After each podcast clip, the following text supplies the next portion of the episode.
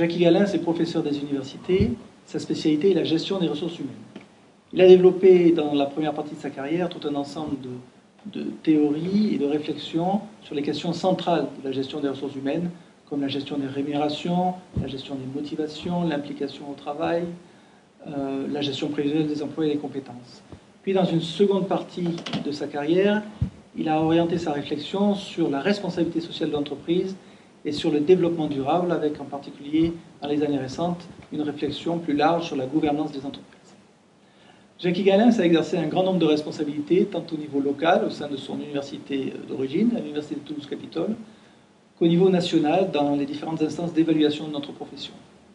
Professeur émérite depuis le début de cette année universitaire, nous allons ensemble essayer d'évoquer l'évolution des métiers d'enseignant-chercheur, l'évolution sur le fond de sa discipline, la gestion des ressources humaines, et bénéficier de ses conseils sur tout un ensemble de sujets qui nous intéressent. Bien, Jacques Galin, est-ce que vous pouvez nous donner donc votre regard sur les évolutions de la discipline? Oui, mon cher Hervé. Alors, comme euh, tu l'as dit tout à l'heure, je suis arrivé à une époque où il y avait assez peu de travaux de recherche en gestion des ressources humaines. Dans les années 70-80, il n'y avait pas de manuel.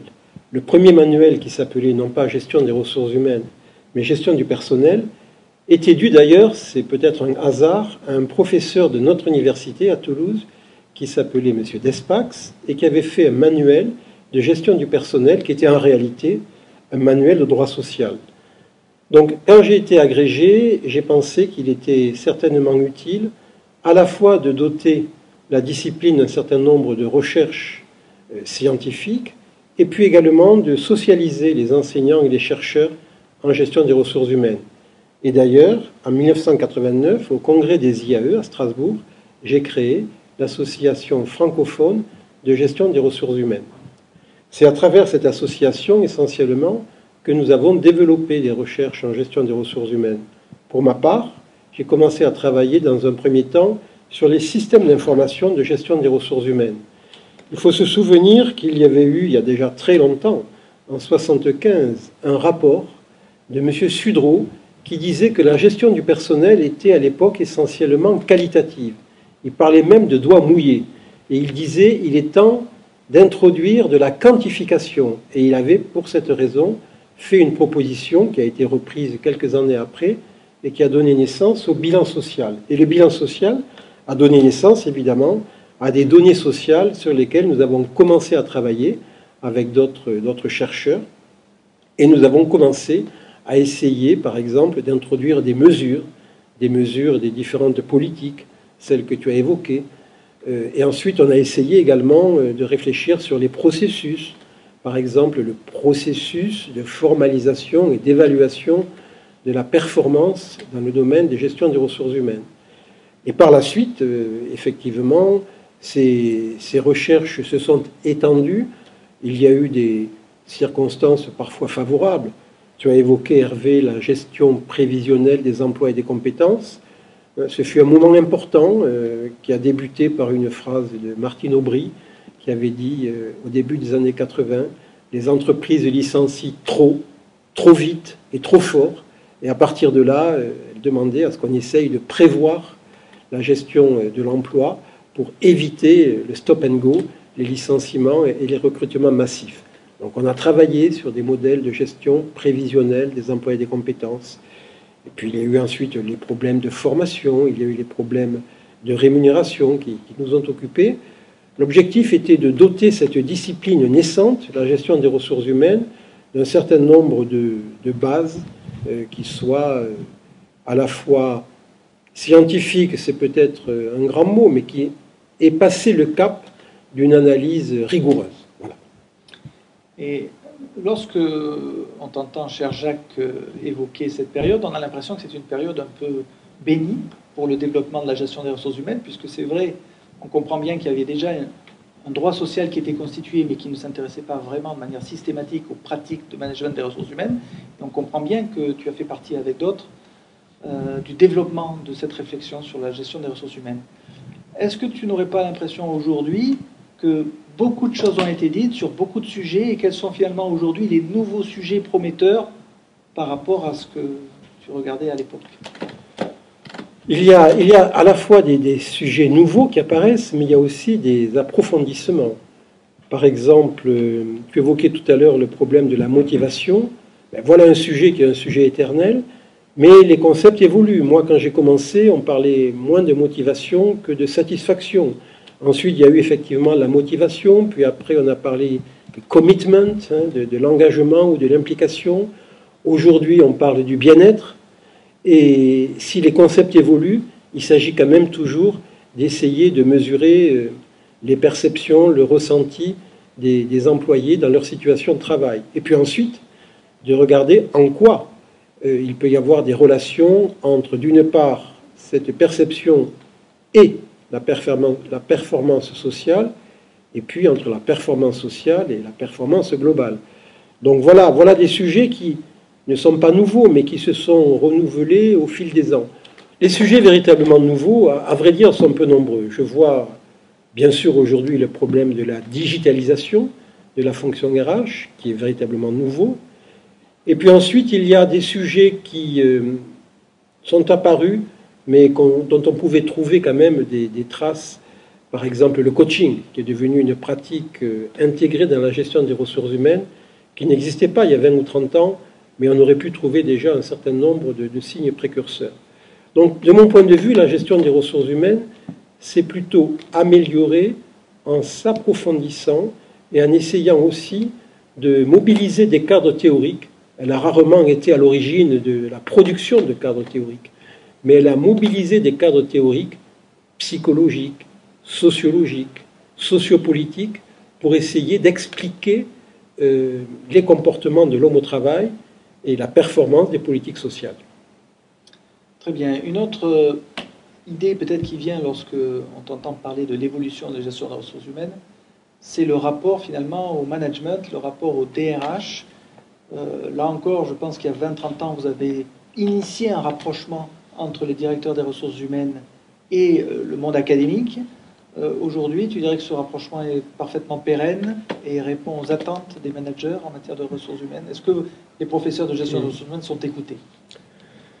Ce que tu dis est intéressant parce que les premiers ouvrages qui essayaient non pas de faire des recherches académiques, mais simplement des, des surveys, c'est-à-dire des recueils de pratiques, émané en particulier d'un praticien qui fut euh, secrétaire général de l'association des directeurs du personnel, la NDCP à l'époque, qui a changé de nom depuis. Cette personne s'appelait Duguay McCarthy, et c'est lui le premier qui finalement a essayé de rendre compte des différentes politiques, euh, de la sociologie de la profession qui composait les DRH, les directeurs du personnel à l'époque.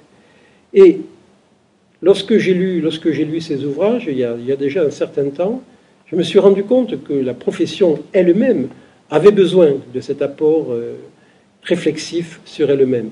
Et bien sûr, dès que nous avons créé l'AGRH, avec une cinquantaine de collègues, en 1989, immédiatement, nous nous sommes tournés vers la NDCP, qui peu de temps après est devenue euh, la NDRH, pour nouer des relations avec le monde professionnel. Et je dois dire que nous avons été très bien reçus, nous étions peut-être attendus, et nous avons coopéré. Nous avons coopéré, par exemple, dans des manifestations communes, nous avons coopéré dans des publications communes, et aujourd'hui encore, il y a d'excellentes relations entre l'AGRH, les enseignants-chercheurs, et la NDRH, qui représente le monde des, professionnels. Pour conclure sur cette première premier ensemble de réflexion, est-ce que ça semble dire que, de ton point de vue, la gestion des ressources humaines en tant que discipline euh, s'est développée, euh, s'est sécurisée en termes théoriques et également continue à répondre réellement aux préoccupations des DRH et des managers il faut être quand même assez modeste. Je crois que nous répondons à un certain nombre de questions. J'évoquais par exemple la problématique des indicateurs RH. Là, je crois que nous avons produit des résultats qui ont été repris par les, par les DRH. Mais autrement, euh, l'adéquation de nos recherches aux attentes de la profession pourrait bien sûr être amélioré. Je suis certain que si on posait la question à des DRH, eh bien, ils diraient par exemple que nos recherches ne sont pas assez pratiques, ne sont pas facilement transposables. Mais moi, je ne fais pas de complexe, hein, parce que je crois que les problèmes se posent de la même façon pour toutes les disciplines de, gestion. Et, nous sommes, nous, les enseignants-chercheurs, tenus par des exigences de rigueur qui parfois euh, s'obtiennent au détriment de la pertinence de nos recherches. Par exemple, la gestion du temps. Euh, il est évident qu'un DRH, lorsqu'il se pose un problème, il veut la réponse dans les trois mois, six mois, neuf mois au maximum. Et nous, lorsqu'on fait une recherche, pensons aux recherches doctorales, trois ans, quatre ans, cinq ans. Donc il y a, vraiment euh, déjà un horizon de temps qui fait qu'il est difficile de répondre immédiatement aux préoccupations des, des directeurs des ressources humaines. Le temps de la recherche n'est pas le temps de l'action. Très juste. Bien Jacques, tu as évoqué tout à l'heure le fait de socialiser l'ensemble des enseignants-chercheurs dans les années 80, je crois que c'est ça, en particulier avec la, naissance, la création de l'association francophone de gestion des ressources humaines. Et dans le même ordre d'idées, on pourrait avoir quelques éléments de réflexion et ton avis sur l'évolution du métier d'enseignant-chercheur, la manière de faire ce métier dont on sait qu'il a de multiples dimensions, parfois difficilement conciliables, euh, l'enseignement, la recherche, mais la valorisation aussi de la recherche et les liens qu'on peut tisser avec euh, les réseaux professionnels.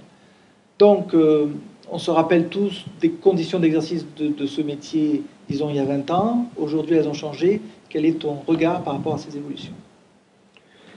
Oui, 20 ans, pour moi, c'est un peu court. Mais si je remonte 30 ans ou 40 ans en arrière, il y avait un professeur qui avait parlé des trois tiers. Il avait dit, un enseignant-chercheur en gestion, il fait ce que tu as dit, un tiers d'enseignement, un tiers de recherche, mais le troisième tiers n'était pas la valorisation de la recherche, c'était à l'époque le conseil. Et on voyait un enseignant-chercheur comme étant quelqu'un qui, euh, un peu comme un grand professeur de médecine à l'époque à l'université, avait toujours son, cabinet pour recevoir des, clients et puis faisait de la recherche et de l'enseignement. Et effectivement, c'est un peu ce que j'ai fait au début de ma carrière. Et puis assez rapidement, les choses sont devenues de plus en plus difficiles. En matière de recherche en particulier, le niveau monte. Il est évident que euh, le niveau des publications ne cesse d'augmenter. Et donc, il est devenu difficile d'être à la fois, par exemple, un chercheur et, un consultant. Je veux dire, un vrai consultant. Quelqu'un qui passe du temps à, répondre à, de vrais problèmes des organisations. Donc aujourd'hui, on peut le regretter, eh bien, euh, l'enseignant-chercheur n'est plus vraiment un consultant, il est plutôt si on devait mettre un troisième tiers, je ne mettrais pas la valorisation de la recherche, je dirais peut-être, hélas, il est devenu un enseignant, chercheur et souvent administratif. Parce que nous passons quand même beaucoup de temps à, gérer des, programmes ou des, institutions. Alors, l'évolution, euh, elle est, je le répète, euh, double. D'une part, en matière de recherche, le niveau monte. Sur l'enseignement aussi, certainement, mais les choses sont plus difficiles à quantifier. On ne fait pas de, bibliométrie concernant les, prestations des enseignants. Donc il y, a, il y a certainement un niveau qui monte, mais il y a aussi le fait que, malheureusement, de temps en temps, euh, il y a une coupure qui se fait par rapport aux besoins des organisations. Ce troisième tiers qui, idéalement, aurait pu être tenu par le Conseil, comme il a disparu, on voit quand même aujourd'hui des, enseignants-chercheurs qui, euh, après 10 ou 15 ans de, pratique de leur métier, se sont un peu coupés des organisations et s'enferment des fois dans des problématiques de recherche qui sont euh, évidemment très importantes, mais qui ne répondent pas toujours aux besoins des organisations. C'est ce que je disais tout à l'heure, on sacrifie parfois la pertinence au profit de la rigueur. Mm-hmm. Ça m'amène à une réflexion, cette, réponse. Restons sur le côté purement académique et scientifique. Euh, il y a peut-être 40 ans, en tout cas il y a 20 ans certainement, euh, on voyait des productions scientifiques qui se répartissaient entre des ouvrages et des articles scientifiques. Et il me semble, c'est vrai en GRH, c'est vrai dans d'autres disciplines, qu'aujourd'hui, s'il fallait faire un rapport, je, dirais que peut-être un quart de l'activité de production renvoie à des ouvrages et presque trois quarts des articles scientifiques parce que les règles d'évaluation de la performance académique se fondent surtout sur la publication d'articles scientifiques. Est-ce que tu constates ça aussi dans, ta discipline, la gestion des ressources humaines? Est-ce que tu as un commentaire à faire sur ça? De, manière très naturelle Je me rappelle encore, il y a 2-3 ans, j'ai discuté avec des éditeurs français qui me disaient nous n'avons plus de professeurs des universités qui nous proposent des ouvrages de manière régulière dans les disciplines. Nous sommes parfois obligés d'aller chercher d'autres auteurs non français ou non francophones que nous faisons traduire dans un second temps. Je ne dirais pas exactement la même chose pour la gestion des ressources humaines. Parce que d'abord, dans les ouvrages, de quoi parle-t-on? On parle de manuels de gestion des ressources humaines ou on parle d'ouvrages de recherche? Alors, si on parle de manuels, dans ma discipline, j'ai connu, lorsque j'y suis entré, une époque où je considère qu'il n'y avait pas de manuel, de véritable manuel. Le premier manuel qui est apparu et qui existe toujours aujourd'hui dans sa 15e ou 16e édition, c'est le manuel de Jean-Marie Peretti, qui a été un, très grand succès. Et ça a été le premier manuel moderne de gestion des ressources humaines. Avant, il y avait, Monsieur Personnel ou la fonction personnelle, mais qui étaient plutôt des, textbooks à l'américaine que des manuels. Ça, en gestion des ressources humaines, il existe beaucoup de manuels. Aujourd'hui, il doit exister sur le marché 12 euh, à 15 manuels et il n'y a pas sur le marché de place pour 12 à 15 manuels. Donc là, ce n'est pas forcément la peine d'appeler des professeurs à écrire de nouveaux manuels. Alors après, il y a le problème des ouvrages de recherche. les ouvrages de recherche, pour nous en GRH, nous avons produit une collection importante, une vingtaine d'ouvrages euh, chez un éditeur, Weber, et, chaque année nous sortons un ou deux ouvrages de recherche qui euh, permettent à, des, chercheurs d'aller plus loin et, d'approfondir davantage que dans un article, parce qu'ils ne sont pas forcément limités par euh, le format un peu strict de l'article. Donc nous, en gestion des ressources humaines, nous sortons des ouvrages. je ne sais pas si ces ouvrages sont de véritables succès des librairies, parce que quand même, il s'agit de recherche. Donc, lire un ouvrage de recherche en gestion des ressources humaines, il y a quand même un problème de marché. Les directeurs des ressources humaines, par exemple, lisent assez peu d'articles ou d'ouvrages de recherche. Donc le lectorat n'est pas important. Mais la production, quand même, existe. Donc sur l'aspect euh, production d'ouvrages, pour la GRH, je pense que nous avons aujourd'hui une production de qualité et régulière. Et comme nous sommes dans la question de de l'évolution du statut d'enseignant-chercheur, et c'est presque une question de gestion des ressources humaines, euh, on va parler d'incitation. Euh, à l'évidence, même si ce que tu viens de dire est tout à fait raisonnable, euh, le système d'incitation des jeunes enseignants-chercheurs ne les conduit pas à, produire des connaissances sous un format d'ouvrage, quel qu'il soit d'ailleurs, ouvrage de recherche ou manuel, mais les incite très fortement à viser les meilleures revues internationales le plus vite possible dont on sait, euh, dans ce cas, qu'il va falloir investir sur deux ou trois ans pour obtenir une, publication dans ce type de revue. Euh, voilà, quel est, de ton point de vue, encore les, conséquences de, ce système d'incitation? Puisqu'effectivement, pour le dire très concrètement, ça veut dire qu'un jeune docteur qui débute sa carrière peut passer 3 à 4 ans à viser une des meilleures revues avant de pouvoir publier quelque chose qui soit, euh, disons, peut-être opérationnel, y compris pour un DRH. Oui, je pense que c'est un problème vraiment très important, l'évaluation des enseignants-chercheurs. Et comme tu l'as dit, Hervé, déjà, il faut remarquer qu'on n'évalue pas les enseignants-chercheurs, on évalue uniquement les chercheurs. Donc on évalue simplement la moitié de leur vie professionnelle. Ce qui, de mon point de vue, est une première difficulté. Et je crois qu'aujourd'hui, on devrait arriver à trouver des moyens d'évaluation de, de l'enseignement. Je crois que c'est possible, simplement ça ne se fait pas. pour la recherche, pour l'évaluation des chercheurs, évidemment, la bibliométrie, dont tu es un expert, a permis de fournir des bases. Et on sait effectivement euh, compter les revues et souvent l'enseignant, pardon, le chercheur qui est évalué, comme tu l'as dit, ça se résume à un nombre de publications euh, dans des revues rankées. Bon, c'est quelque chose d'important, c'est quelque chose, je crois, même d'indispensable. Est-ce que cela est suffisant? Là aussi, je ne crois pas. Je crois que si on pouvait doubler cette évaluation par des mesures, par exemple, de, notoriété, de visibilité, de, valorisation de la recherche, avec d'autres outils, à l'heure, par exemple, des réseaux sociaux, à l'heure d'Internet, je crois qu'on peut voir l'impact d'un chercheur dans sa communauté, euh, dans sa communauté élargie, c'est-à-dire comprenant également les praticiens, au-delà des articles scientifiques qu'il publie. Et je crois que, par exemple, cet impact est tout à fait important.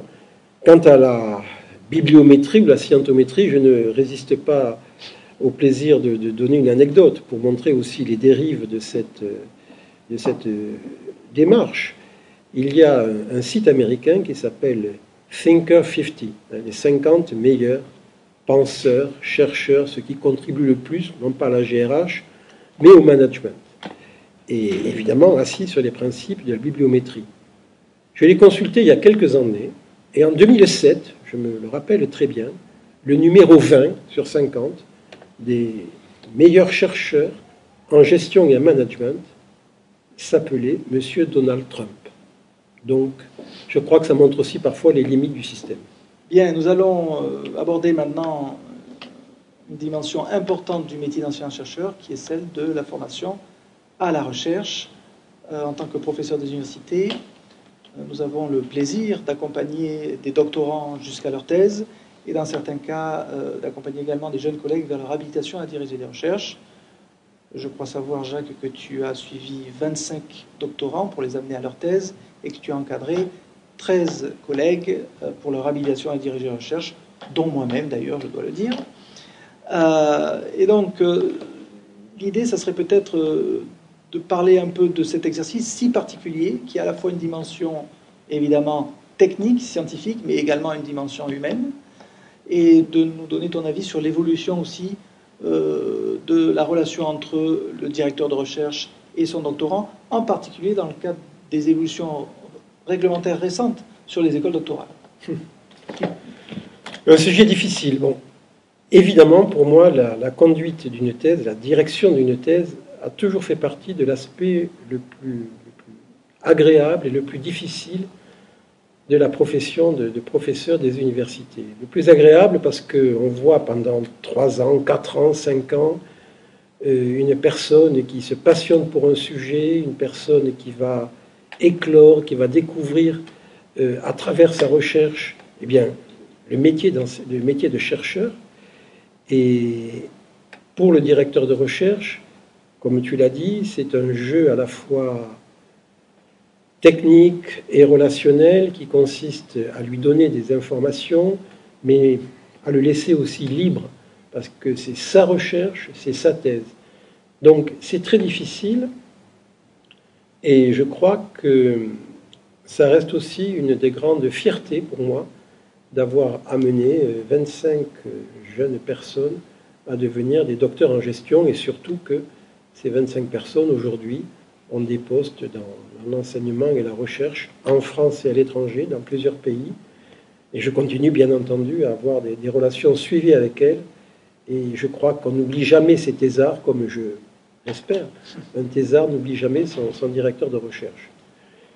Sur le second volet de ta question, euh, je serai malheureusement beaucoup plus critique, car j'estime que la tendance actuelle est justement de distendre un peu ce lien au sein des écoles doctorales entre le directeur de recherche et le thésard. Alors, il paraît qu'à une époque, il y avait des directeurs de recherche qui voyaient leur thésard deux ou trois fois euh, durant leur travail. Une fois pour fixer le sujet, une fois pour fixer le plan, et puis les jours de la soutenance. Et il paraît que c'est en réaction avec euh, ces pratiques qu'on a voulu davantage encadrer au sein des écoles doctorales les, doctorants. Pour ma part, comme ça n'avait jamais été ma pratique, je trouve qu'il y a aujourd'hui dans les écoles doctorales eh bien, énormément de contraintes, pour les doctorants, et même parfois une, certaine suspicion introduite vis-à-vis de la relation qu'un doctorant peut avoir avec son directeur de recherche. Par exemple, l'idée de demander euh, aux doctorants euh, euh, s'ils ont été harcelés par leur directeur de recherche, comme cela se fait de plus en plus, ne me semble pas forcément une bonne idée. Bon, cela dit, on fait avec, mais je crois qu'il y a là un air du temps qui euh, n'apporte pas grand-chose. Et ce, lien de confiance, de respect mutuel, de, pas de co-création, parce que c'est la, thèse et l'œuvre du, du, chercheur, mais en tout cas de, de pouvoir euh, donner de l'aide à un chercheur jusqu'à ce qu'il arrive à soutenir sa thèse, je crois que il faut essayer quand même de le préserver. Il ne faut, pas, chercher à le casser, parce que ce n'est ni dans l'intérêt euh, des jeunes thésards, ni dans l'intérêt des institutions. Bien. Alors, justement, dans le côté euh, privilégié de la relation, il y a tout le côté conseil, euh, parce que à de nombreux moments dans la thèse, et même au-delà, dans le cadre des habilitations dirigées de recherche, nous avons tous besoin de conseils, nous avons eu tous besoin de conseils. Quels sont les conseils que tu pourrais donner aujourd'hui à un jeune euh, titulaire d'un master recherche qui voudrait s'engager dans une, dans une thèse? Hmm. D'abord, je lui dirais qu'il fait un choix qui est à la fois valorisant, mais difficile, ne serait-ce que financièrement, parce que je trouve que, même si ce n'est pas ta question, c'est ma réponse, un des obstacles aujourd'hui à l'entrée dans la carrière d'enseignant-chercheur, c'est les conditions matérielles qui sont faites, en tout cas dans l'université, aux, jeunes collègues qui deviennent maîtres de conférences. Et je crois que les niveaux de rémunération et puis les conditions de travail en général ne sont pas en France très attractives. Et je pense que cela nuit gravement au recrutement d'enseignants-chercheurs dans l'université. Mais néanmoins, ayant dit cela, si le jeune persiste, je lui donnerai deux conseils. Le premier, c'est évidemment euh, de ne pas se laisser imposer un sujet, parce qu'un sujet, on doit, l'aimer profondément. Ça, c'est le premier conseil. Et le second conseil, c'est quand même le, fait que c'est un couple, directeur de recherche et, chercheur. Et donc, il faut, je crois, euh, non pas choisir son directeur de recherche, parce que ça ne correspond pas, ce ne serait pas réaliste de dire ça. Mais il faut en tout cas euh, avoir la capacité à mettre en place une relation avec le directeur de recherche qui soit une relation, comme je le disais, de confiance, de respect réciproque et qui permette vraiment aux jeunes d'explorer, éventuellement de faire des erreurs sans avoir l'impression que son directeur de recherche va, va le sanctionner ou que son directeur de recherche va éventuellement l'abandonner s'il se trompe. Il y a un aspect d'apprentissage dans la recherche, enfin dans la recherche doctorale, qui me semble important. C'est un moment où on a encore le droit de changer d'avis, que ce soit sur le sujet de recherche, que ce soit sur le cadre théorique, que ce soit sur les outils de recherche. Et je crois que ce droit à l'erreur, ça fait partie aussi des choses qui doivent être préservées. Ce qui a pour conséquence que là aussi le souci hein, des instances qui nous dirigent de privilégier à toute force la thèse en trois ans sur la thèse en 4 ans ou 5 ans, pour ma part, me paraît un souci secondaire. Il y a des thèses qui peuvent être faites très bien en 3 ans, et très bien, mais si une thèse, pour être parfaite, nécessite 4 ou 5 ans, eh bien, il ne faut pas la soutenir en 3 ans. C'est en tout cas mon point de vue. Bien, nous avons tous eu euh, dans notre carrière euh, un ouvrage ou un article scientifique qui nous a fait nous mettre en mouvement, soit pour euh, le contredire, soit pour essayer d'apporter une contribution dans le même sens que cet article, ou comme tu disais tout à l'heure, euh, comme cet auteur, parce que je crois que ce qui nous anime aussi souvent, c'est vraiment l'admiration qu'on peut porter à nos pères. Donc la question que je te poserai là, c'est est-ce qu'il y a un ouvrage ou un article, je ne vais pas te limiter, un ou deux ouvrages ou un ou deux articles, qui ont été vraiment fondamentaux dans ta, dans ta réflexion? Oui, mais ce n'est pas forcément des, ouvrages de gestion. Euh, bon, dans les ouvrages de gestion, euh, comme je l'ai dit, cet ouvrage de, Jean-Marie Peretti, qui s'appelle maintenant Personnel, a été pour moi un ouvrage qui a permis de donner à, la discipline un manuel vraiment digne de ce nom. Donc euh, voilà, un ouvrage que je citerai dans ma discipline. Mais je m'intéresse aussi à, à, la littérature, par exemple. Et si je devais donner un ouvrage qui m'a marqué, je n'irai pas le chercher dans la gestion. Je penserai par exemple spontanément à un ouvrage qui s'appelle Le jeu des perles de verre. Un ouvrage pas très connu, d'un auteur allemand qui a écrit ça, je crois, pendant la guerre et qui a eu le prix Nobel quand même en 1946. et c'est un ouvrage qui décrit une utopie. Euh, il s'agit de, la vie, c'est une biographie fictive d'une personne qui s'appelle Vallée, Joseph Vallée, et qui va devenir un maître dans le jeu des perles de verre, qui est une discipline qui n'existe pas et qui est un peu une discipline intellectuelle. Il s'agit de travailler dans le concept, mais aussi avec une dimension musicale, une dimension philosophique.